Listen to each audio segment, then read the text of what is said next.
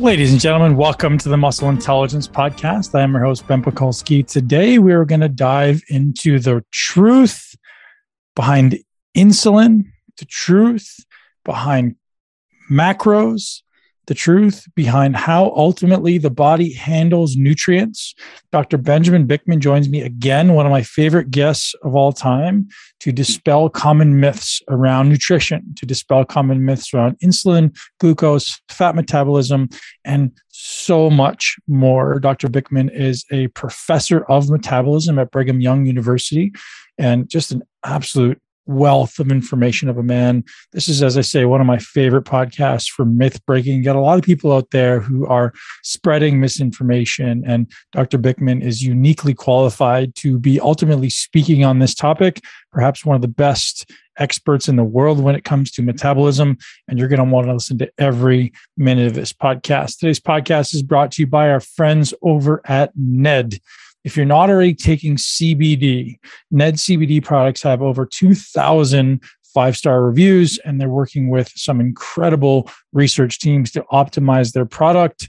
Um, Ned has been a product that I've recently been adding to my repertoire just to see what it's doing ultimately to systemic inflammation, maybe to improve sleep a little bit. If you're someone who uh, is interested in optimizing stress levels, Ned ultimately has incredibly high quality CBD products that with um, you know full spectrum CBD derived from hemp. So there's actually no THC for those people out there who are concerned with maybe the psychoactive effects of cannabis.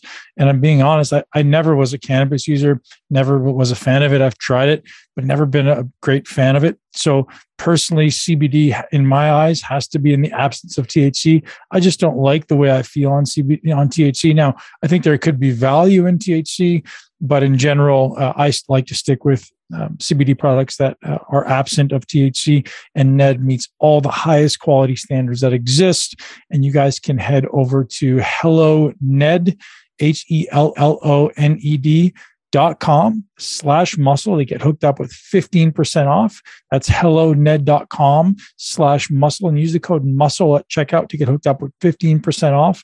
And when you're choosing your CBD product, it's very important to find the highest quality standards for extraction. So we can get a high quality raw, which many companies are not, by the way. They're getting, um, again, think about it. Like any vegetable, you wouldn't want your vegetables grown in an environment that ultimately is suboptimal or the the uh, nutrients and foods they're getting, or maybe the pesticides they're getting, are suboptimal. Ned has the highest quality standard, both for production and extraction. If you don't know anything about extraction, extraction can be done with many different processes. Some of them are actually toxic using these solvents that ultimately are very, very toxic, and we want to avoid those things.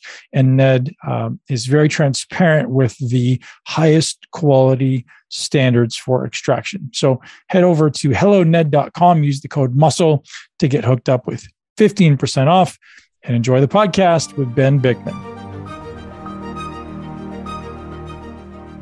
Dr. Benjamin Bikman, welcome back to the Muscle Intelligence Podcast. Yeah. Hey, brother. Please call me Ben. Thanks for having me back on. Uh, I love your uh, content. I love your research. I love your perspectives. And it's truly an honor and a privilege to have you back on to help educate me and the listener. Um, I watch everything that you put out as often as I can, and I want to dig into all the conversation around metabolism, fat, insulin, all of it. So thank you yeah. once again for making the time. Oh, my pleasure. Hey, Ben, nothing an old professor likes more than having a new class of students.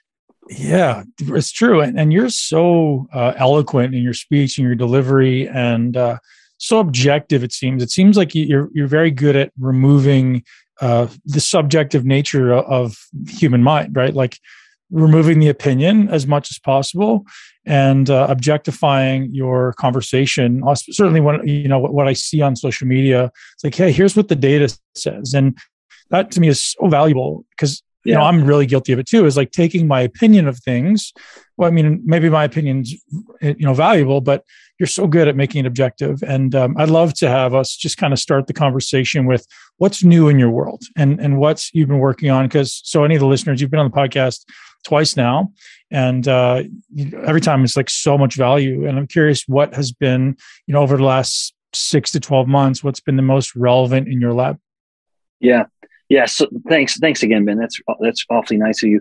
Um, it, it is a fun thing being a scientist. It really is, uh, where you get paid to be curious, and there are not a lot of there are not a lot of people who get that kind of job. Now, you don't get paid that well, but you, at least you get paid to be curious. So it's, it's very gratifying in that sense. And, and there always is a sense of enthusiasm that comes with that because you never really know what you're going to learn. But it, it is the death of science when we think that what we've learned is the end of it.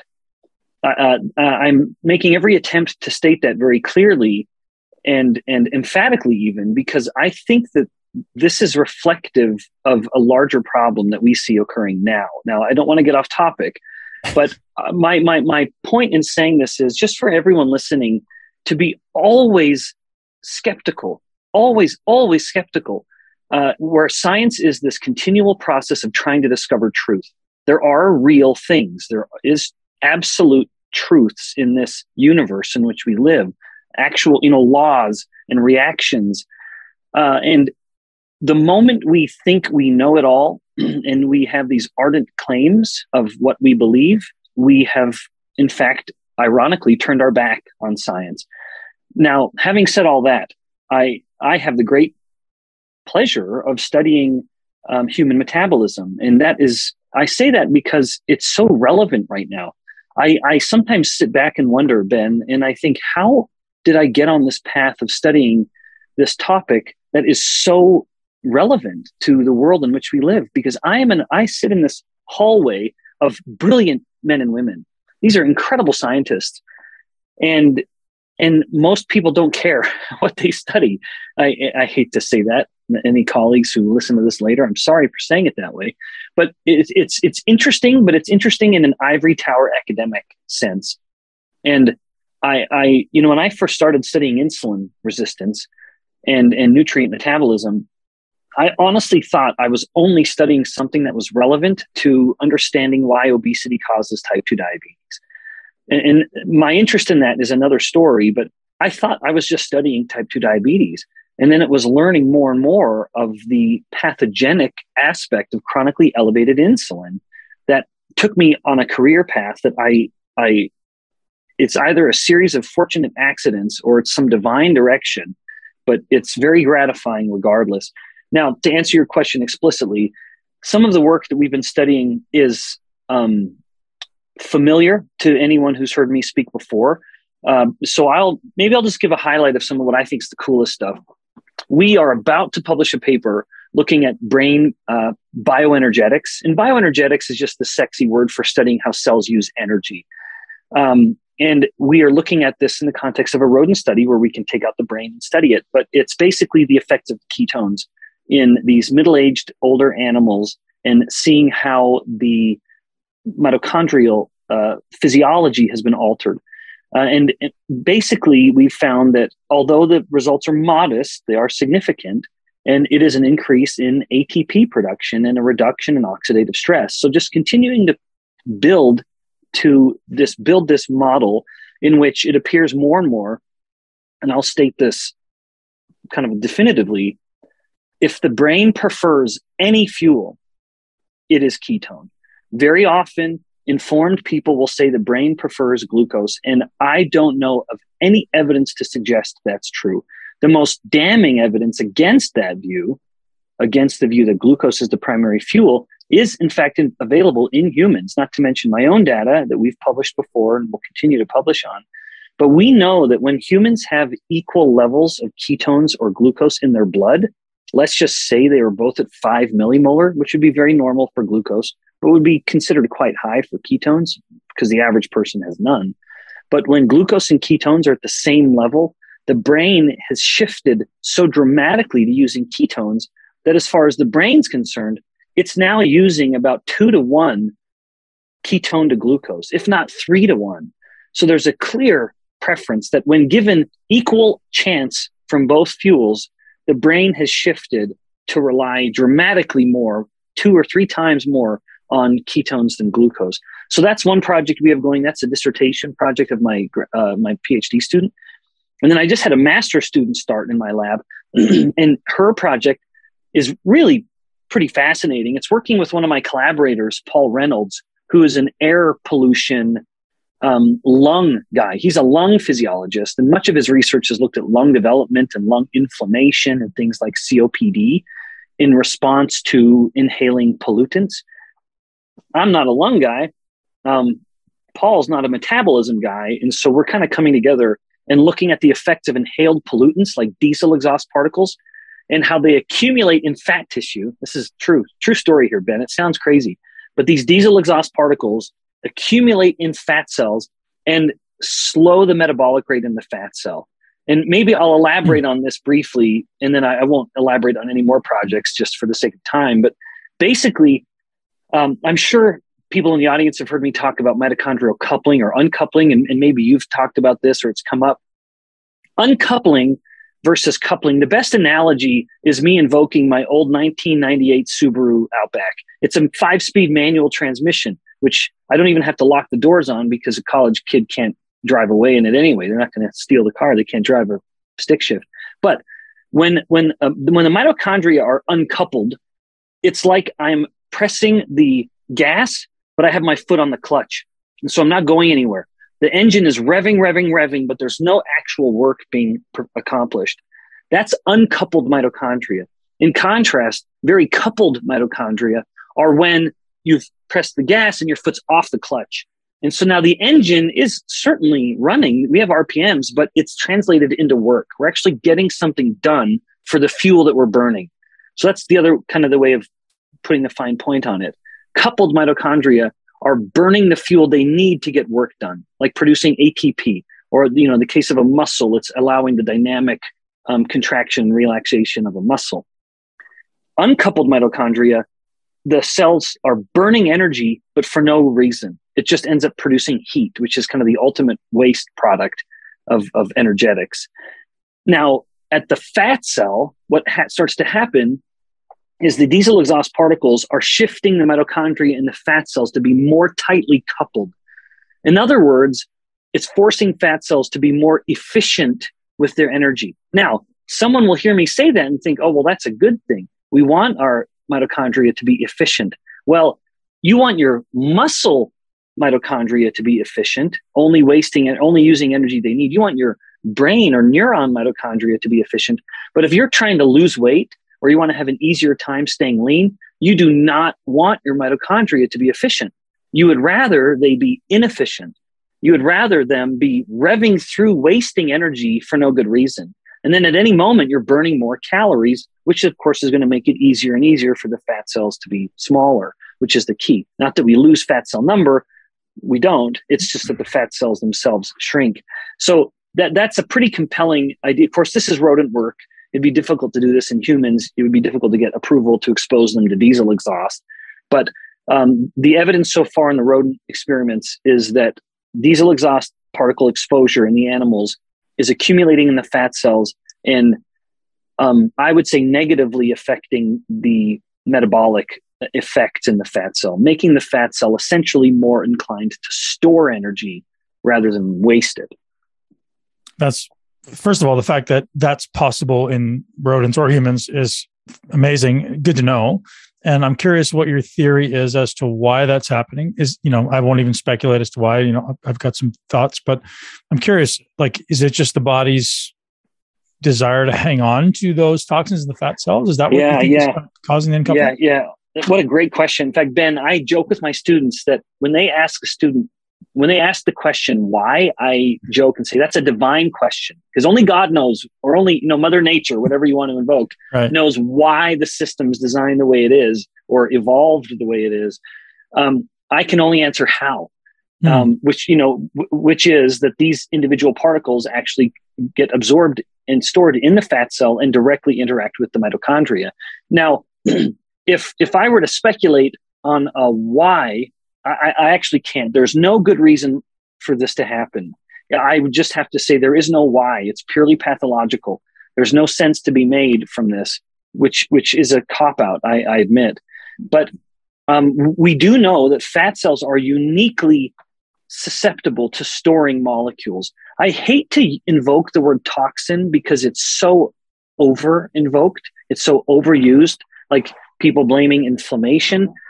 In fact, it's funny that I say inflammation because that's appears to be one of the critical mediators here. Basically, these little diesel exhaust particles will come to a cell surface and bind and activate a receptor. They can get incorporated in, but they will basically knock on a door that's an inflammation door on the fat cell. And then that process will result in a series of events leading to the, the accumulation of a type of fat called ceramides. And then ceramides start to, start to alter the mitochondrial function. So there's a, a series of mediators in between. But for whatever reason, fat cells are uniquely susceptible to storing harmful molecules that we maybe could call toxins. And perhaps that's just because the fat cells are literally designed to store. They're built to store. And that's not like most other cells. Most other cells have very, uh, uh very distinct uh, roles that they play, and storage is not one of them. Fat cells are literally built to store. They're built to store energy, but maybe in that effort to store energy, they end up inadvertently storing anything that comes around, toxins included. So that was actually the follow up question: was was there a specific reason why you were studying diesel fumes, or is that just like uh, representative of potentially any type of um, airborne toxin? Yeah. Oh, wonderful question, Ben. In fact, we're not going to stay. We're not going to stick with just diesel exhaust particles. We're going to do uh, cigarette smoke particles as well. So that's just the first step of us kind of identifying two primary inhaled pollutants. You know, diesel exhaust and then the cigarette smoke. So that'll be the next one. Yeah, that, that's phenomenal. So I've heard you know theories in the past that the reason the body holds on to these or the fat cells hold on to these toxins is ultimately to prevent any type of damage to the nervous system or you know the cells in the body because if those things are obviously circulating consistently there seems like it could potentially cause damage to the neurons or could, could potentially yeah. cause damage specifically to the cells yeah that could be that could be um, but th- then then we also have to look at the liver because the liver's job is to clear the blood right. of toxins and ultimately uh, so I would almost say the fat cell is a temporary hold because at one point or another, whatever is stored in a fat cell will come out. At one point, it is inevitable because a fat cell, whether it's because the fat cell is just shrinking and stuff is being emitted from it, or it's because the fat cell has lived its 10 year life cycle and it will die. And now it will give up what it has. Uh, and, uh, and, and that's going to get into the blood. And so there has to be a way to clear it and that's when the liver steps in. So the liver is capable of clearing all of these things. And but maybe maybe to your point uh, it could be that the fat cell is just kind of a buffer which is like hey liver we're not going to overwhelm you with all this stuff. You're clearing some of it. We'll hold on to it and then we'll give it to you piecemeal. Yeah. One of the things that i'm most fascinated um, in is insulin's role in one fat storage um, ultimately fat loss. So my audience mm-hmm. is obviously very um, very much interested in like mechanistic fat loss. How do I optimize yeah. this process of fat loss? And I know one of the things that you study a lot is insulin's role, and you brought that up as far as like one of your your previous or most recent studies. And I'd like to just maybe start going down the path of discerning between um, insulin's role in fat storage and, and, and glucose. So there's a lot. I know you you've used some work with levels and so Levels obviously studying blood glucose, and people are, are placing a lot of value on the numbers of the blood glucose as far as its relevance in fat storage and fat loss and all these other you know potential implications in body composition. And I'm curious if you could just discern between uh, insulin's implication or what you know of insulin's implication in in that process as compared to glucose's implication in that process. Mm-hmm, mm-hmm. Yeah, kind of a yeah. broad question, but yeah, yeah, no, it's great. So glucose alone has no um, fat inducing potential on its own as a nutrient, uh, even though it, it can be used to build a fat molecule, glucose can absolutely be turned into fat. The liver does that very, very well, and so do fat cells. I know there's some debate. There are many people who say that does not happen to fat cells. That is absolutely false, categorically false. A fat cell is absolutely capable of turning glucose into fat. Um, However, the size of the fat cell matters. I hate for this to be too much of a tangent, so I'll be brief. But when fat cells are smaller, they're able to convert glucose into fatty acids much more readily. When a fat cell is reaching maximum dimension and has hypertrophied, then glucose is providing less of a fuel and the glucose is going to the smaller fat cells. At that point, it's mostly just bringing in fat. But nevertheless, glucose on its own isn't going to stimulate the lipogenic machinery. It has to come with insulin. And of course, in the body, it does. If glucose has come up, insulin is as well. And insulin is now telling the fat cell what to do with the glucose. It's telling every cell what to do with all nutrients.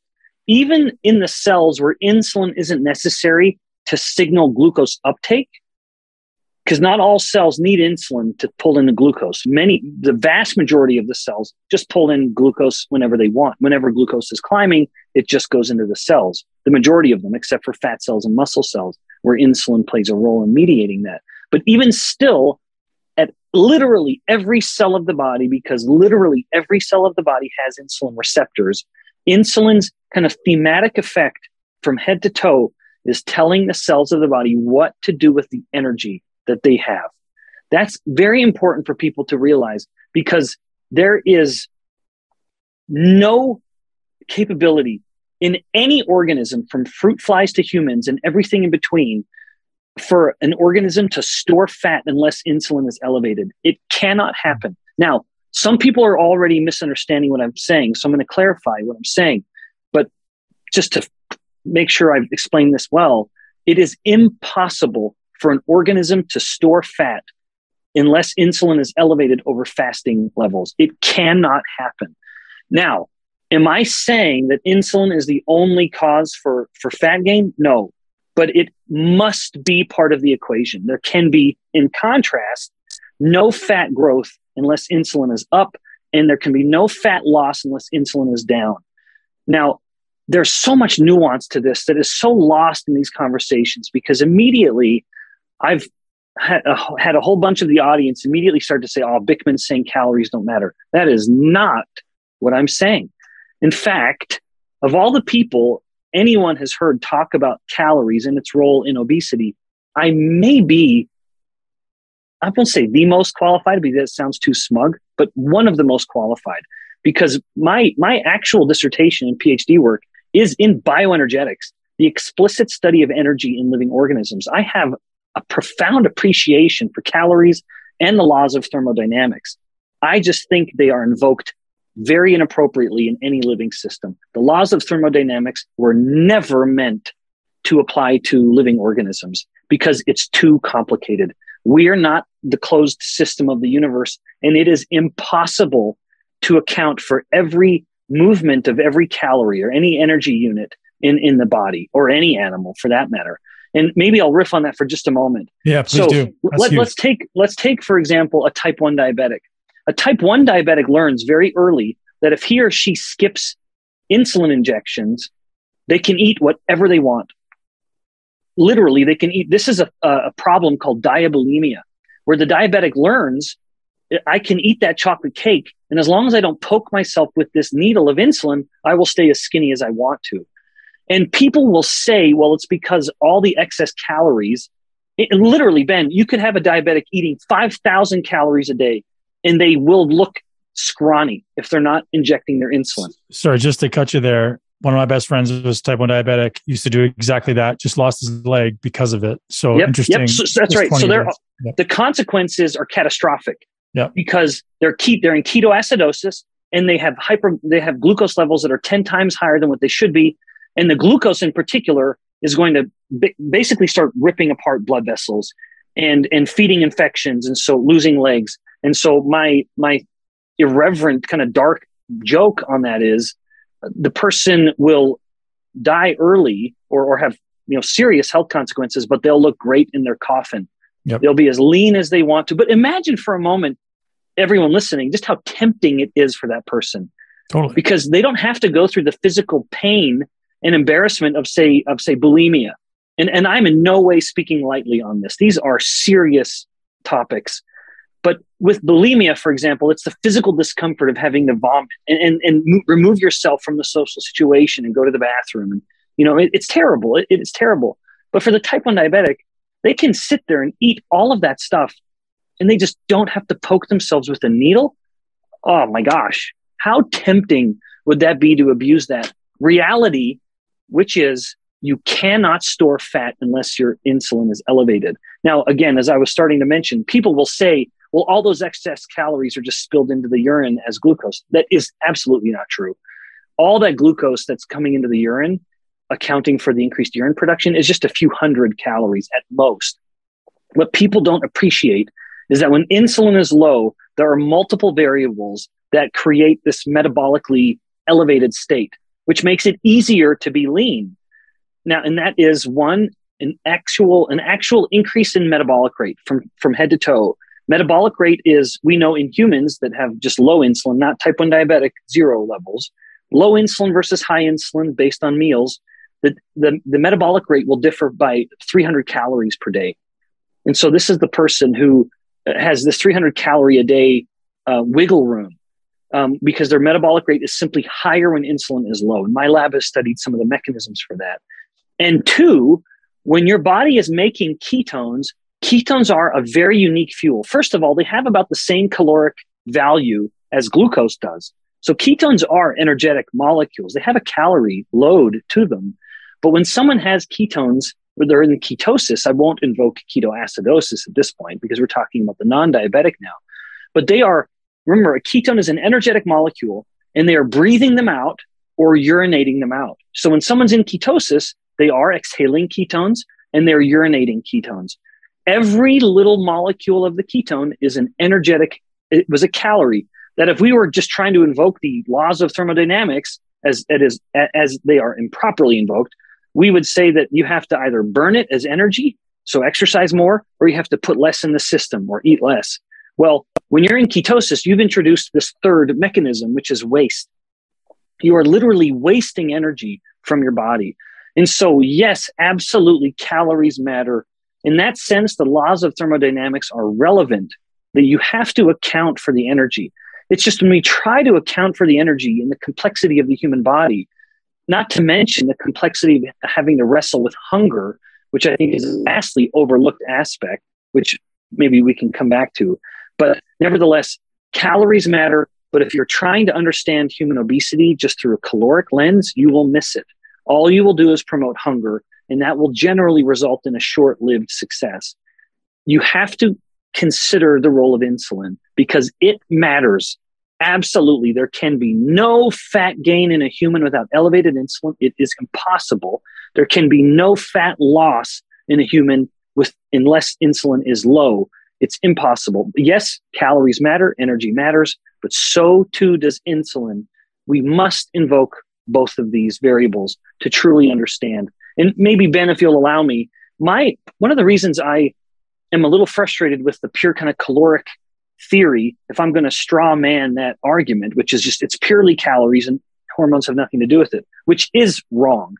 But if I were to tell the audience uh, that we I've arranged a, a dinner, it's a buffet, and the world's best chefs are coming to prepare the most delicious food anyone has ever had.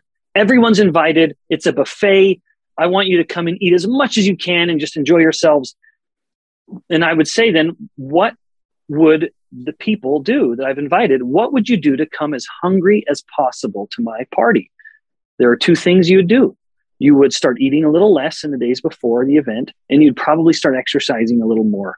And sure enough, that is the perfect way to make sure you're hungry.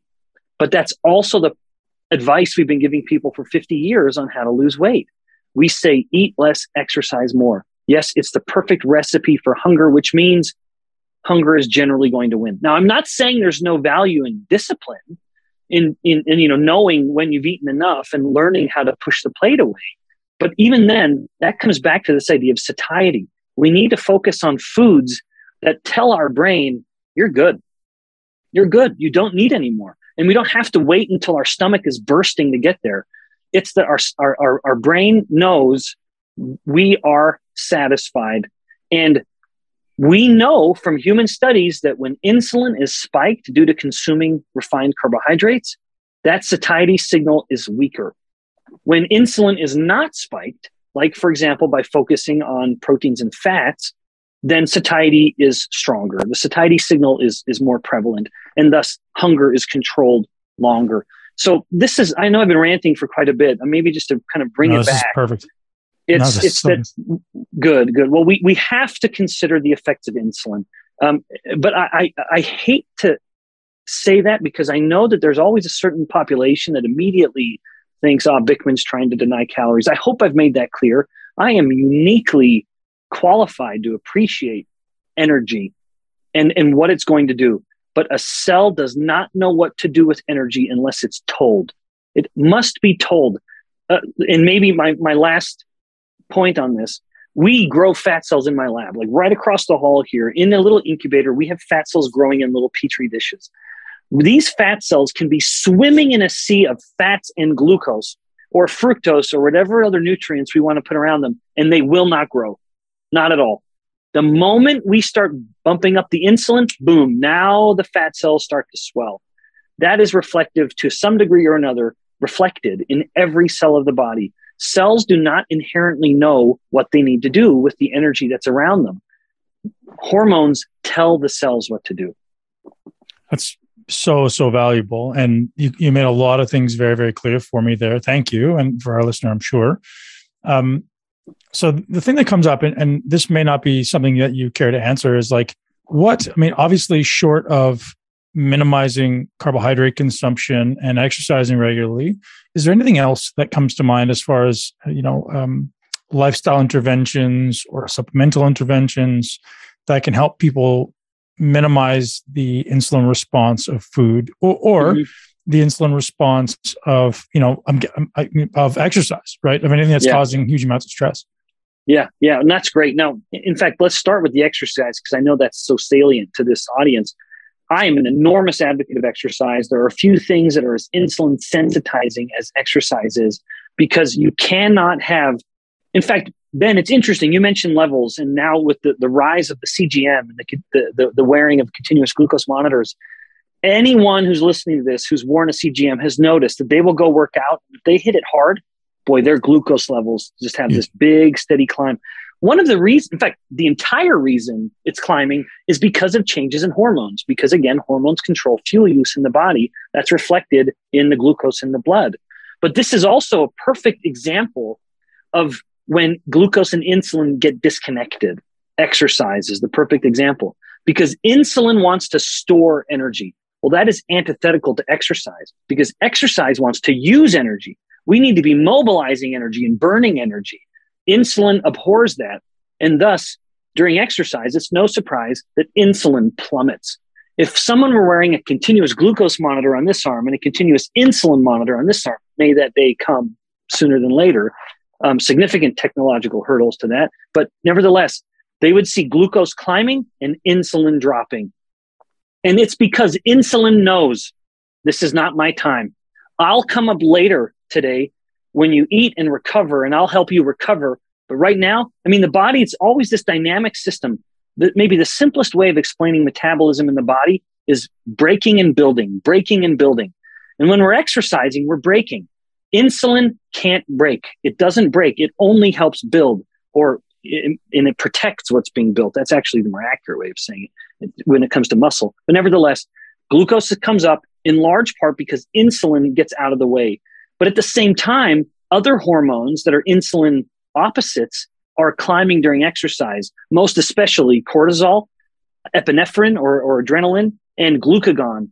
And then other ones like growth hormone and IGF 1, especially growth hormone. These first four hormones that I mentioned cortisol, adrenaline, glucagon, um, growth hormone they are all insulin antagonists when it comes to glucose. Every one of these hormones stimulates glucose production and release from the liver into the blood driving the elevated glucose because they're all to a degree, well, growth hormone is a bit of an interesting one, but they want to mobilize energy. Uh, they want to start moving things into the body to be used for energy. And, and, and so we have this increase in glucose during exercise while insulin has come down. And so, but one of the reasons, one of the many reasons why I'm such a big advocate of exercise, in addition to that, if someone's performing exercises that are going to failure in some way or another, the intensity is sufficient, then they're getting you know a strong signal for muscle hypertrophy which which you and much of your audience honest to goodness knows more about than i do um, but more muscle mass means more of the tissue that consumes most of the glucose in the body so when someone eats if you and i were to go eat a bagel right now and we're wearing our cgms yep boom our glucose has come up and then it starts to come down 80% of the reason the glucose starts to come down is because the glucose is being pulled into the muscle So if someone has more muscle mass, they have more of this glucose sink. They have this very high metabolic rate organ that will gobble up much of the glucose from the blood. And the faster that glucose can come down, well, then the faster the insulin can come back down.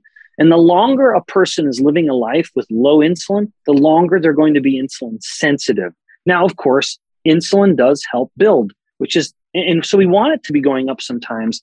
And, and so, like everything else in the body, like mTOR and like growth hormone and IGF 1, we need these periods of an, anabolism or building, and then we need periods of breaking.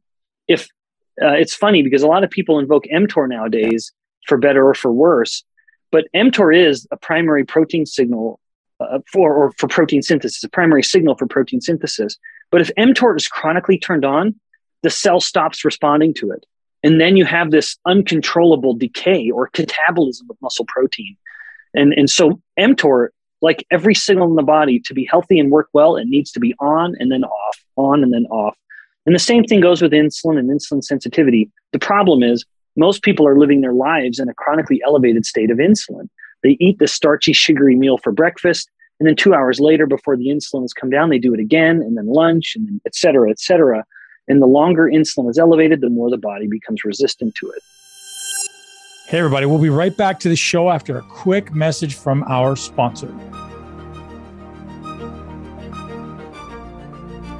All right, ladies and gents, today's podcast is brought to you by our friends over at Bioptimizers. They have done it again with a ketogenic optimization product. If you're someone who's consuming uh, fat, if you're someone who's consuming a ketogenic diet, optimization of digestion, absorption, assimilation is incredibly important. Kapex is the product that was designed to rev up your cellular metabolism, ultimately, energy production, energy capacity, specifically from fat. The ingredients in this product are all specifically chosen to optimize the ketogenic state, optimizing mitochondrial energy production, uh, optimizing the delivery of the fat into the mitochondria and ultimately helping with the breakdown of the fats and ultimately just so you feel really really great on a ketogenic diet it's got some great um, astragalus in there it's got some panax ginseng some things to, to help with brain function and metabolism so our friends over at bioptimizers are going to offer you guys 10% off and you can use the code muscle10 when you head over to kenergize.com. That's the word energize with a K in the beginning, K E N E R G I Z E dot com slash muscle to get hooked up with 10% off. You can go directly to Kenergize to get hooked up with Kapex. If you're someone who's on a ketogenic diet, I highly suggest this product. If you're just consuming a lot of fat and maybe you feel like you're not super energized. One of the things people often talk about when they start a ketogenic diet is the so-called keto flu, which is also just or often just the absence of the ability to produce energy fast enough from fat. Some of us have a sluggish metabolism. We don't usually produce um, energy well from fat in the beginning until your body adapts and becomes more effective at using fat for fuel. Using Kapex to kind of bridge the gap would be a great idea. You can also head over to bioptimizers.com and use the code muscle10 to get hooked up there as well. So again, that's Kenergize with energize with K.com or just go to bioptimizers.com and all of their products are available there. Uh, enjoy the podcast with Dr. Ben Bikman.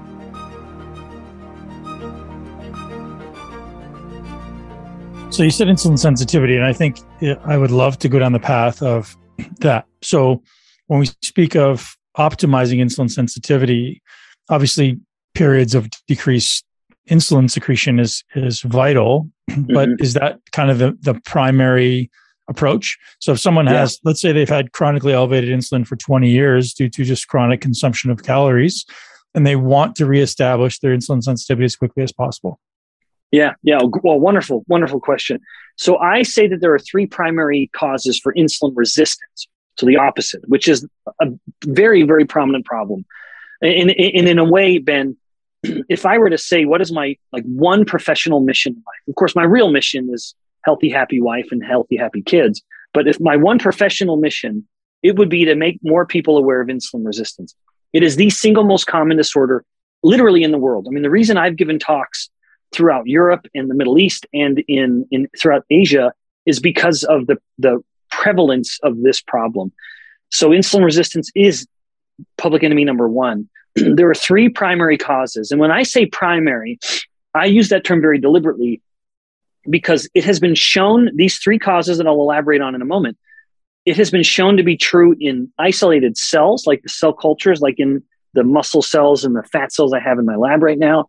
It's been shown to prove out in rodent models, in labs, and in humans, the pinnacle of all life forms.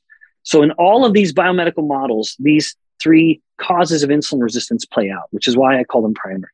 One of them is stress. And, and by stress, I mean the elevated stress hormones, cortisol and adrenaline.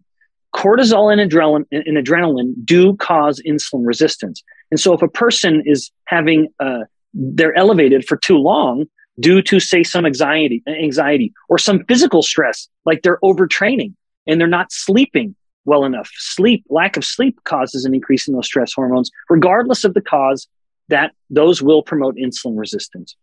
Inflammation, and, and that's an overused term, as I mentioned earlier, and I try to use it very deliberately. But basically, if immune pathways in cells are turned on, those cells will become insulin resistant. And this is um, whether it's an autoimmune disease, when the autoimmunity is active, a person will have manifest insulin resistance.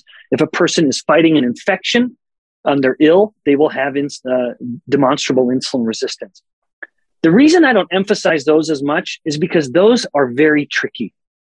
Of these three levers, and then the last one being chronically elevated insulin, of these three levers we have, if I were to tell someone, if you and I were talking to someone and we said, well, your stress hormones are causing your insulin resistance, and they would say, well, how do I lower my stress hormones? We would say, well, we don't really know. You know, it's hard to know.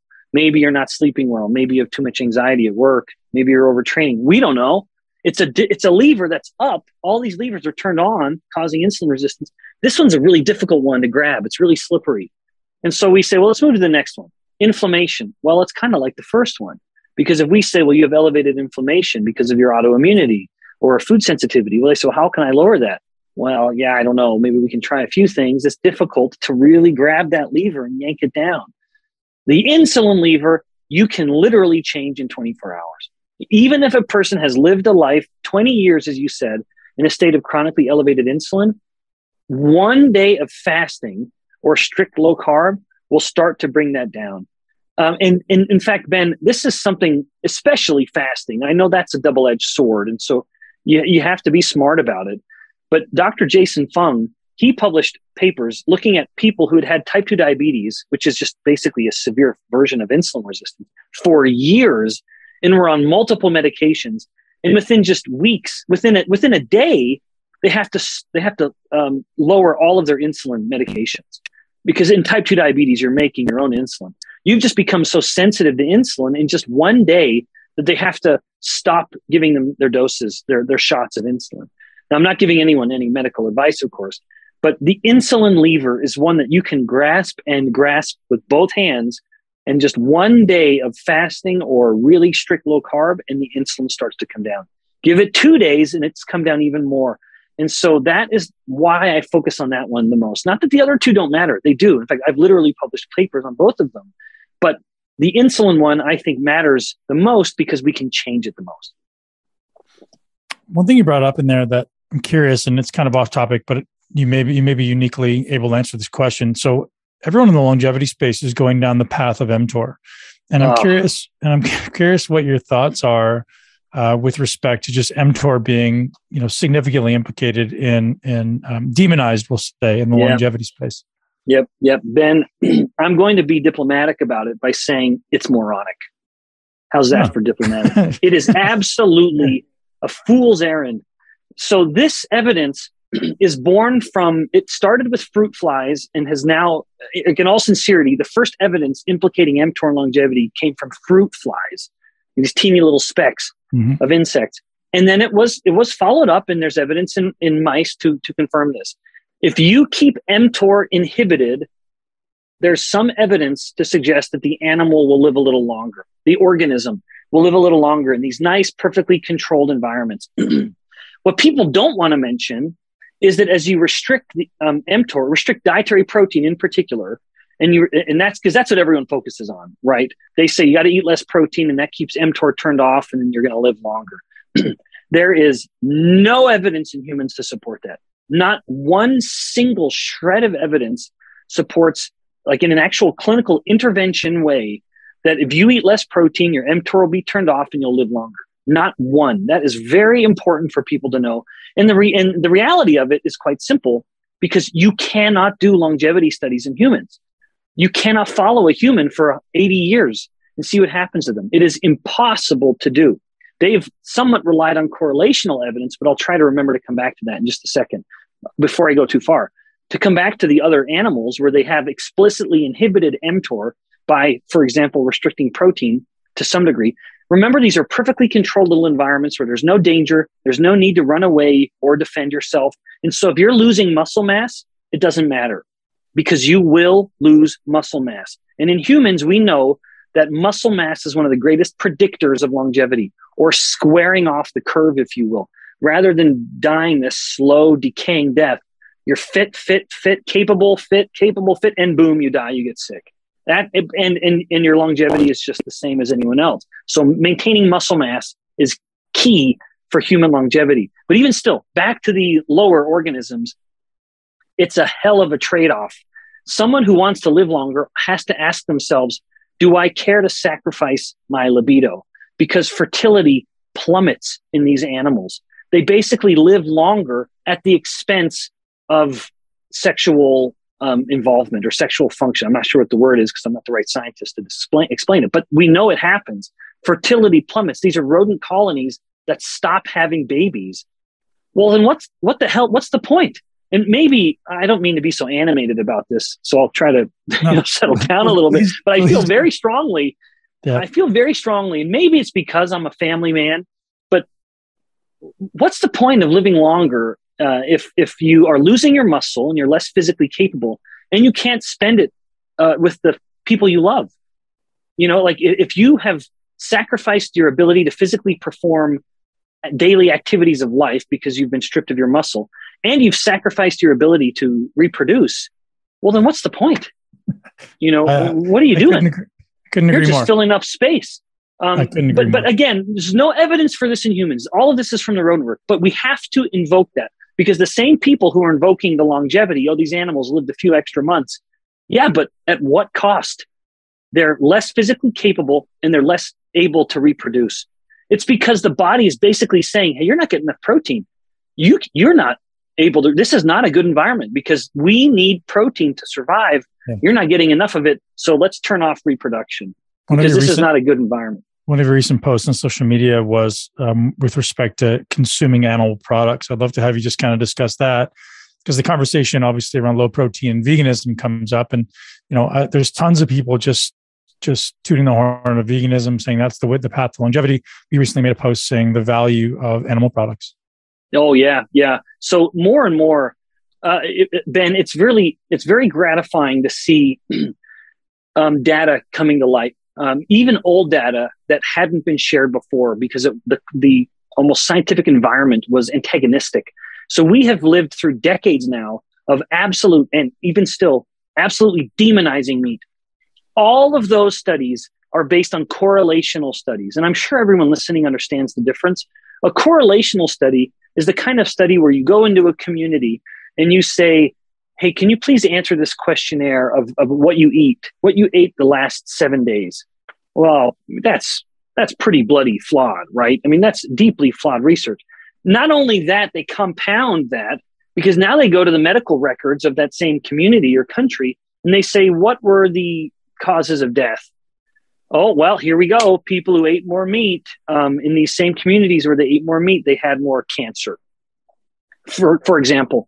And more and more, there are bigger and bigger studies that just come in and beat that idea to death. There is simply no compelling evidence. The only evidence that ever existed was correlational, which is the same as saying it's a coincidence. But there's also coincidental or correlational evidence to suggest that eating meat not only doesn't promote early death, but in fact promotes longevity. And you see this, if we can get our head up out of the sand, we start to see this for what it is. Because you look at red meat consumption over the past 100 years, we're eating less red meat now than we were 100 years ago.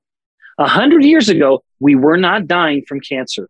It just it wasn't happening. And so if you think you look at cancer rates, for example, and how they're climbing and heart disease, how it's climbing, that does not jive with red meat because if red meat was the cause or any meat, you would expect to see the meat consumption following that same line and it doesn't. It's going the opposite direction. It doesn't work. Even, even at just a lazy level, you can see it for what it is. It does not work. Humans, I, I uh, you know, Ben, allow me to be silly for just a moment. Not silly, not silly to me, but it might be silly to other people. Clearly, I'm very religious, unapologetically. I one of the things, one of my heroes is the ancient apostle Paul in the New Testament. Just let me go on for just 30 seconds, I promise. It has a point. I love Paul. He was super strong in, in his wording, didn't suffer fools, you know, my kind of guy. I just told you, told it how, how it is. He said in one of these scriptures that he said, he was kind of prophesying of the latter days, our days, I would say. And he said one of the signs of the latter days is that people will command to abstain from eating meat. I mean, this was an explicit verse in, in 1 Timothy chapter 4 for anyone who wants to flip open the Bible. Go read First Timothy chapter 4. And it is so compelling. And so as a religious guy, I look at this and think, oh man, all of these calls that go in, on every level, every celebrity, every medical entity, every university, every, you know, apparently educated individual is saying, don't eat meat, don't eat meat, don't eat meat. And I think about the apostle Paul, you know, that, almost 2000 years ago, looking at this and saying, boy, I see that, I see that happening. And, and it's not, it's not good. In fact, he, he calls it, uh, he said that it's people who've been seduced by the spirits of devils. Now, I'm not going to go mm-hmm. that far, right. but I do think now, if I were to step away from that religious tangent for just a moment, I worry about this call to avoid meat. Um, knowing what I know about human nutrition and the essential nature of animal products in proper human nutrition, I worry about the call to avoid all any and all meat because I think that is all that's going to do is make people sick and weak. And and so my priority for me personally as a middle-aged guy who wants to have a physical uh, physically capable body for my children and my future grandchildren.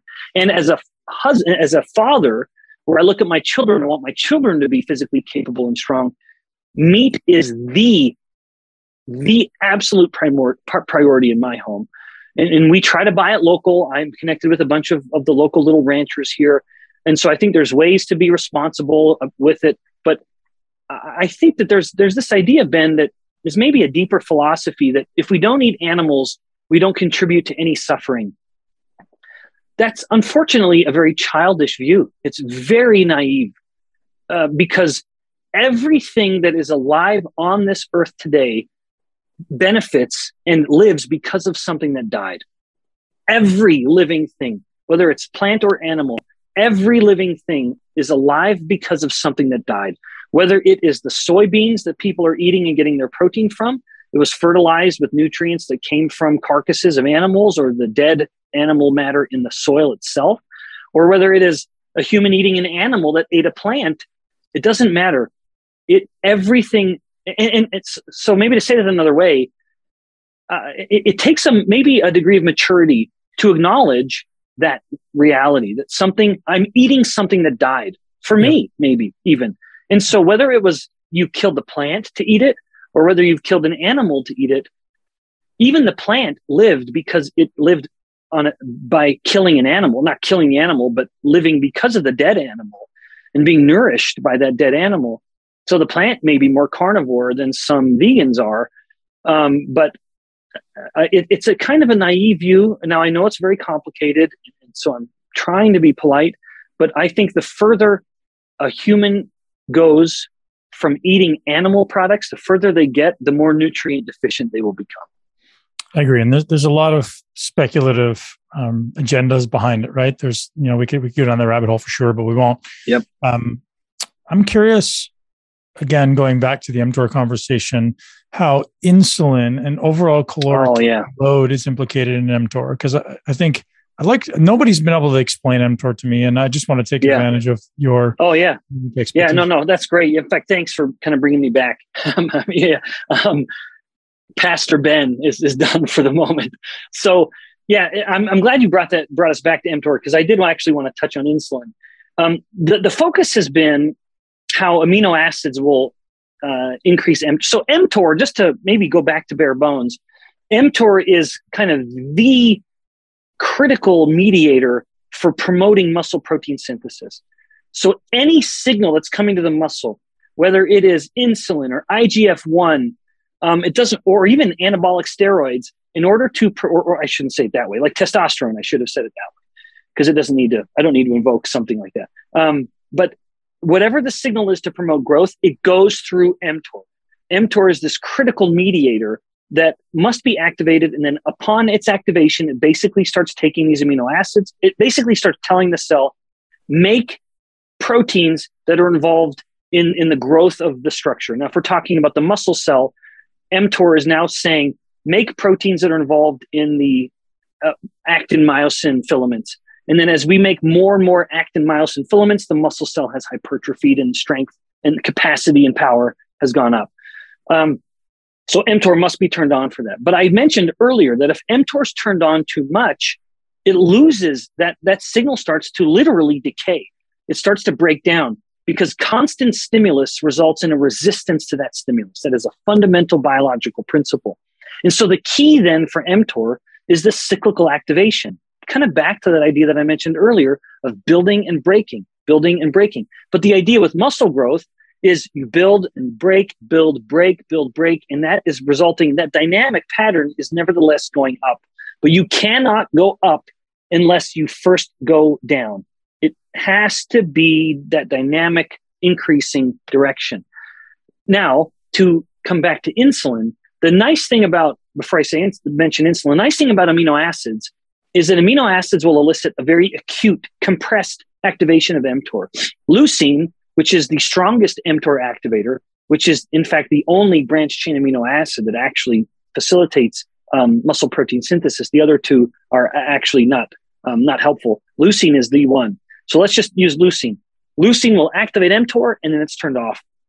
It's a, it's a nice, rapid, compressed activation. insulin doesn't do that. When insulin comes to a cell, even a muscle cell, it will activate mTOR and ins- leucine in the blood is up and down in about 45 minutes. Not so with insulin. Insulin will come up and it will stay elevated for three hours. During that whole time, mTOR can't turn off.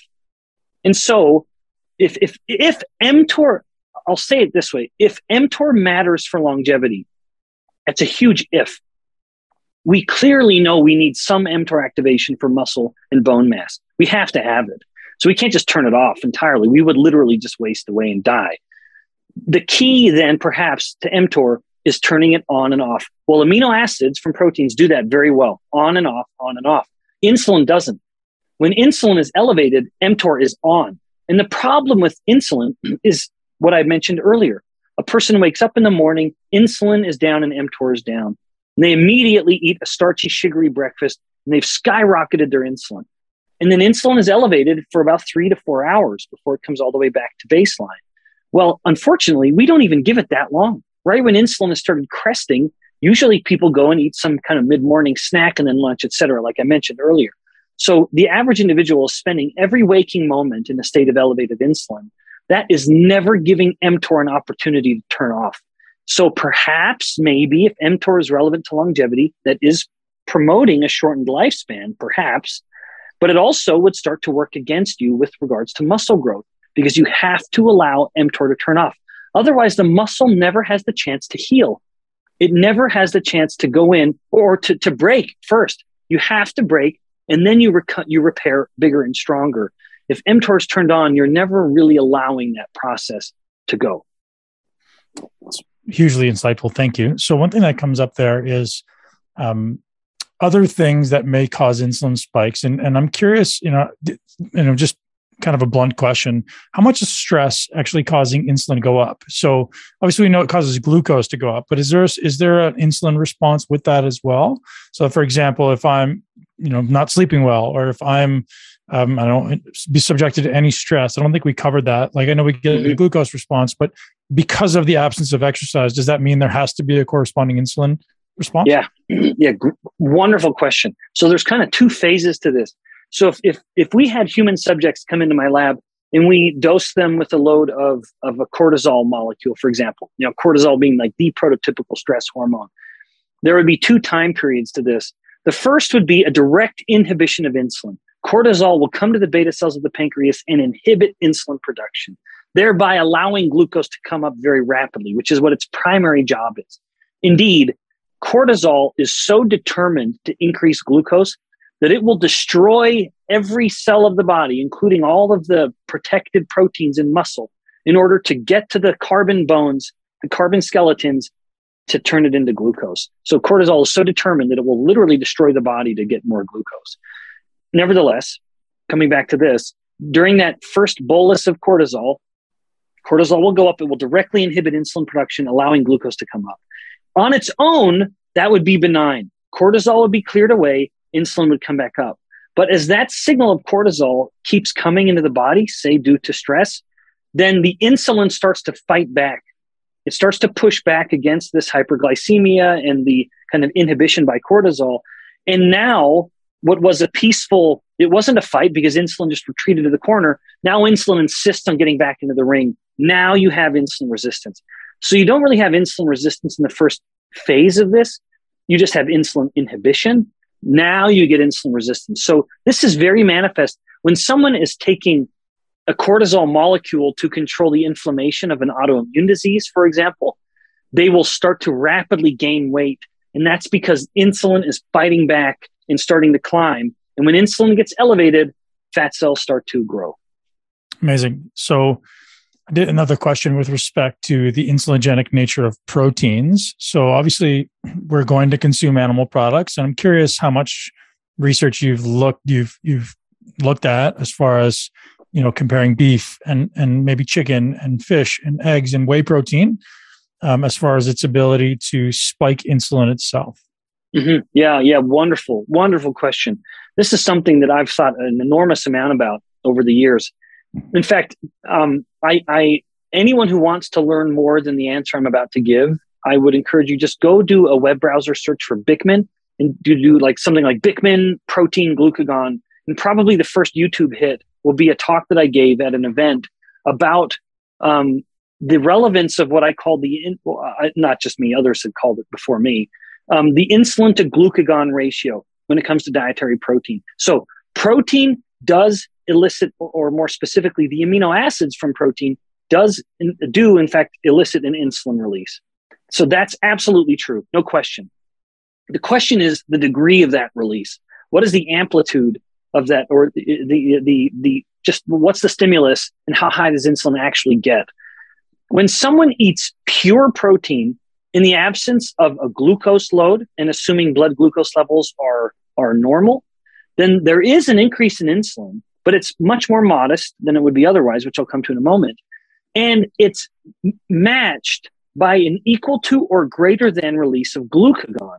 And that yeah. matters because whereas insulin wants to store energy, and I mentioned the glucagon earlier, it, glucagon is kind of insulin's perfect opposite.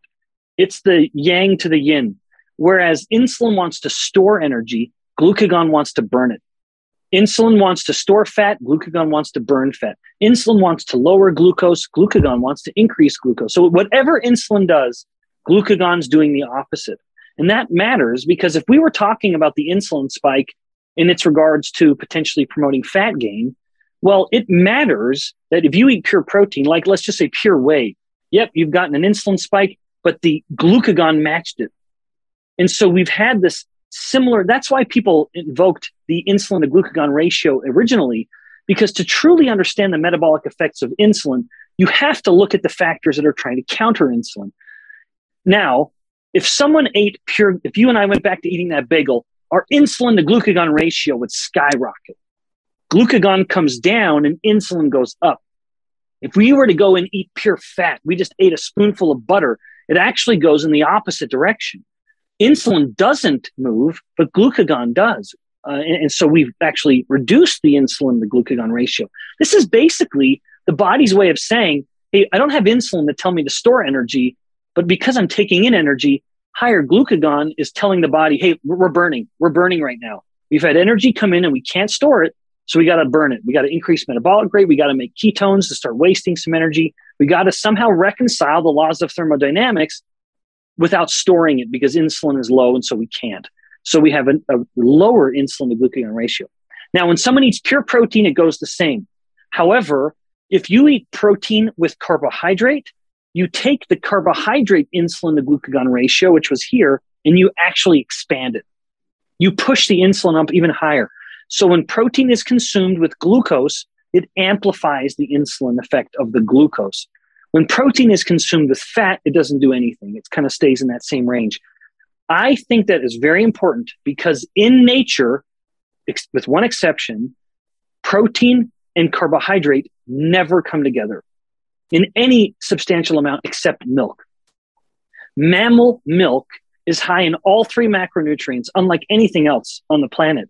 And I thus it's a perfect cocktail for mommy mammal to make to give to baby mammal to help baby mammal grow as quickly as possible. So milk is the like optimal fuel for growth because it is it's high in all macronutrients. Everything you need for growth, boom, it's right there. Have at it. But other than that, protein and carbohydrate do not come together. Now, in our hubris, we have pulled out protein either from plants that never really intended to make it, or we've isolated it from animal protein, animal foods, and removed the fat, and then we'll put it with carbohydrate. I don't think that's the optimal way of taking it. Now, I am, you know, I said I think, I don't think it is. What I think is the way that nature brings it, which is there is no exception to this. Protein always comes with fat. Always, no exceptions, literally zero in all of nature. There's no instance in which protein comes alone. It always comes with fat. There's just the exception of dairy, which is it comes also with carbohydrate. But every other source is just protein and fat. And that's how we should take it. You digest it better, um, which is why I'm not an advocate of just pure protein, pure whey. Um, we when when the when we eat fat, we also release bile acids or bile salts into the intestines, and they accelerate the proteolytic enzymes of digestion, and you literally digest the proteins better. And this could be why we know from human studies that protein alone, while it can elicit some degree of muscle protein synthesis following exercise training, protein and fat will go beyond it. So protein and fat um, are anabolic and the most anabolic. And even things like omega 3s, omega 3 fatty acids on their own are, are anabolic. And, and so we always look at protein as being the anabolic nutrient, and, and that's appropriate, but so too is fat. Dr. Bikman, this is so valuable. I'm curious what question I should be asking that I'm not. If there's anything that we missed that you're like, hey, this would be very relevant in this case.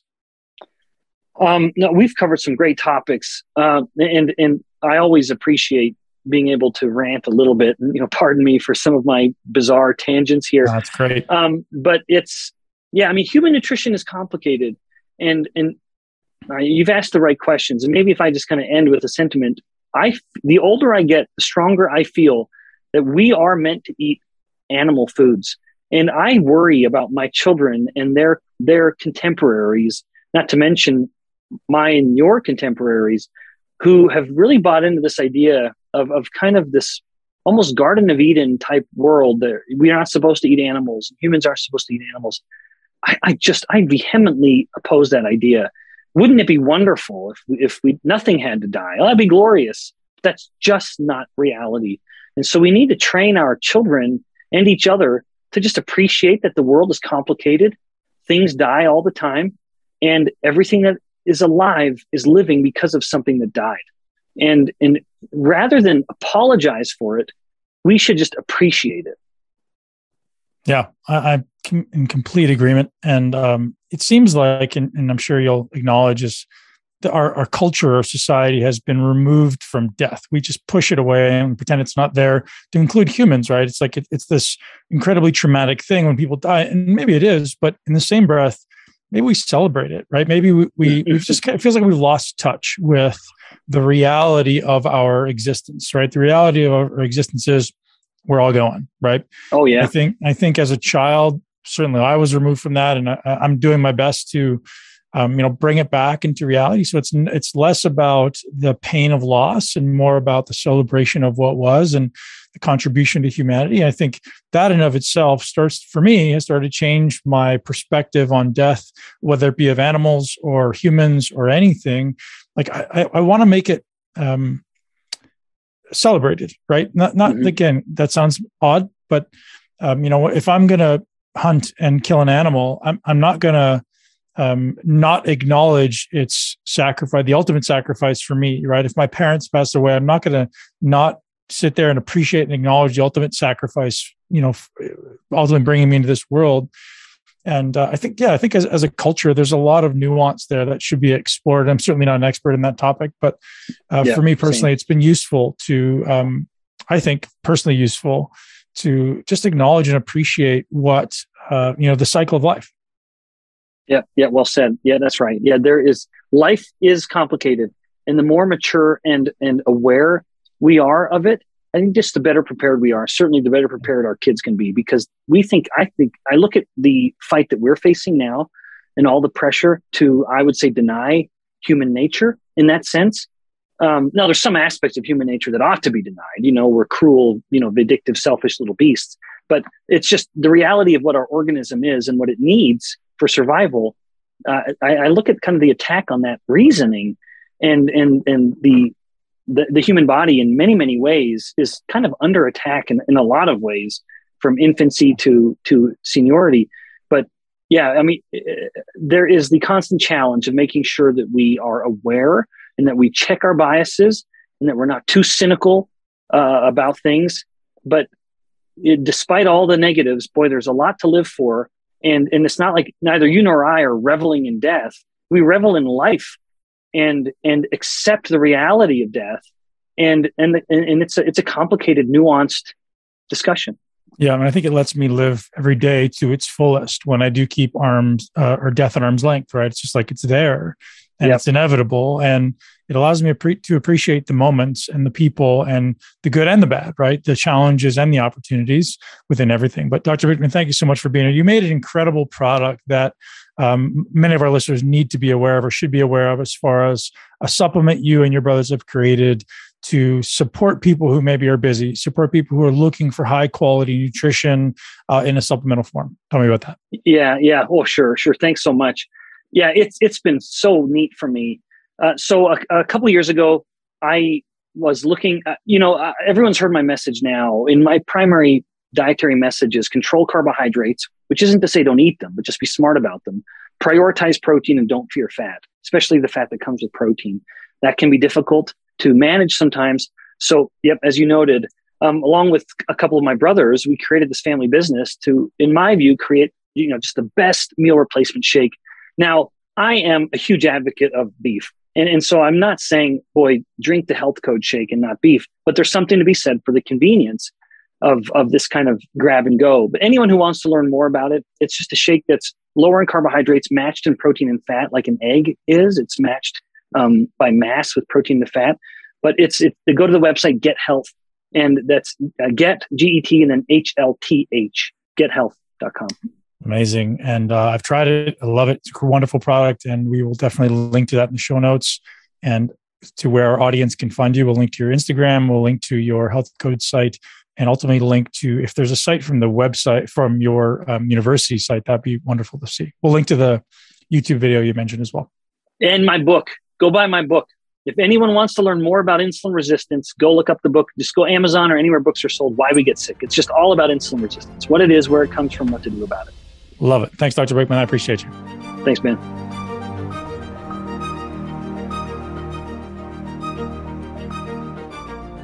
That's a wrap, ladies and gents. As I said, so much value, so much incredible information. There was a lot of light shed for me on some of these common myths and common mistakes that are being preached around the world. Like, hey, macros are the only thing that matter. Hey, it's calorie in, calorie out. Well, as you hear from Dr. Bikman himself, Uh, that is definitely not the case. And there's also he's also dispelling some myths around longevity and mTOR. And people, some people saying, "Hey, protein is good and protein is bad." And you hear it right here from the horse's mouth. And of course, there's a lot of different mechanisms and potential implications. Right? Protein consumption is not just about protein accumulation and muscle building. There's so much more going on in your body that ultimately involves protein. Uh, but this is one very, very useful perspective that I will definitely take with me and apply to my optimization protocols. Today's podcast, guys, thank you very much to Bioptimizers, our, our show sponsor for today. Specifically during the month of May, we're we are featuring the product Kapex. That's K A P E X. Um, and this is specifically designed for people on a ketogenic diet, ultimately who want to optimize the body's ability to consume and burn fat for fuel. So if you're someone who's on a ketogenic diet, head over to kenergize.com. That's K E N E R G I Z E.com. Use the code MUSCLE to get hooked up with actually, sorry, it's Muscle 10 to get hooked up with 10% off. This podcast is also brought to you by our friends over at Ned helloned.com to get hooked up with the highest quality hemp derived CBD on the market support our amazing sponsors for today because they hook us up. They allow us to continue to produce this incredible podcast and have amazing guests like Dr. Bikman. Ladies and gents, thank you for being here. I appreciate your time. If you did enjoy this podcast, I would appreciate it if you left us a review. And if you share this podcast with at least one person you know and love who ultimately needs this information and wants to live their greatest life in a body that they absolutely love. Peace out. Have a great one. We'll see you soon. Thank you so much for tuning in to Muscle Intelligence. If you enjoyed today's episode, please be sure to share it with at least one person you know. Make sure you're subscribed so you never miss an episode. This podcast is for information purposes only. The statements and views on this podcast are not medical advice. This podcast, including Ben Pakulski and the producers, disclaim responsibility for any possible adverse effects from the use of information contained herein. Opinions of guests are their own, and this podcast does not endorse or accept responsibility for statements made by guests. This podcast does not make any representations or warranties about guest qualifications or credibility. This podcast may contain paid endorsements or advertisements for products or services. Individuals on this podcast may have a direct or indirect financial interest interest in products or services referred to herein. If you think you have a medical problem, consult a licensed physician.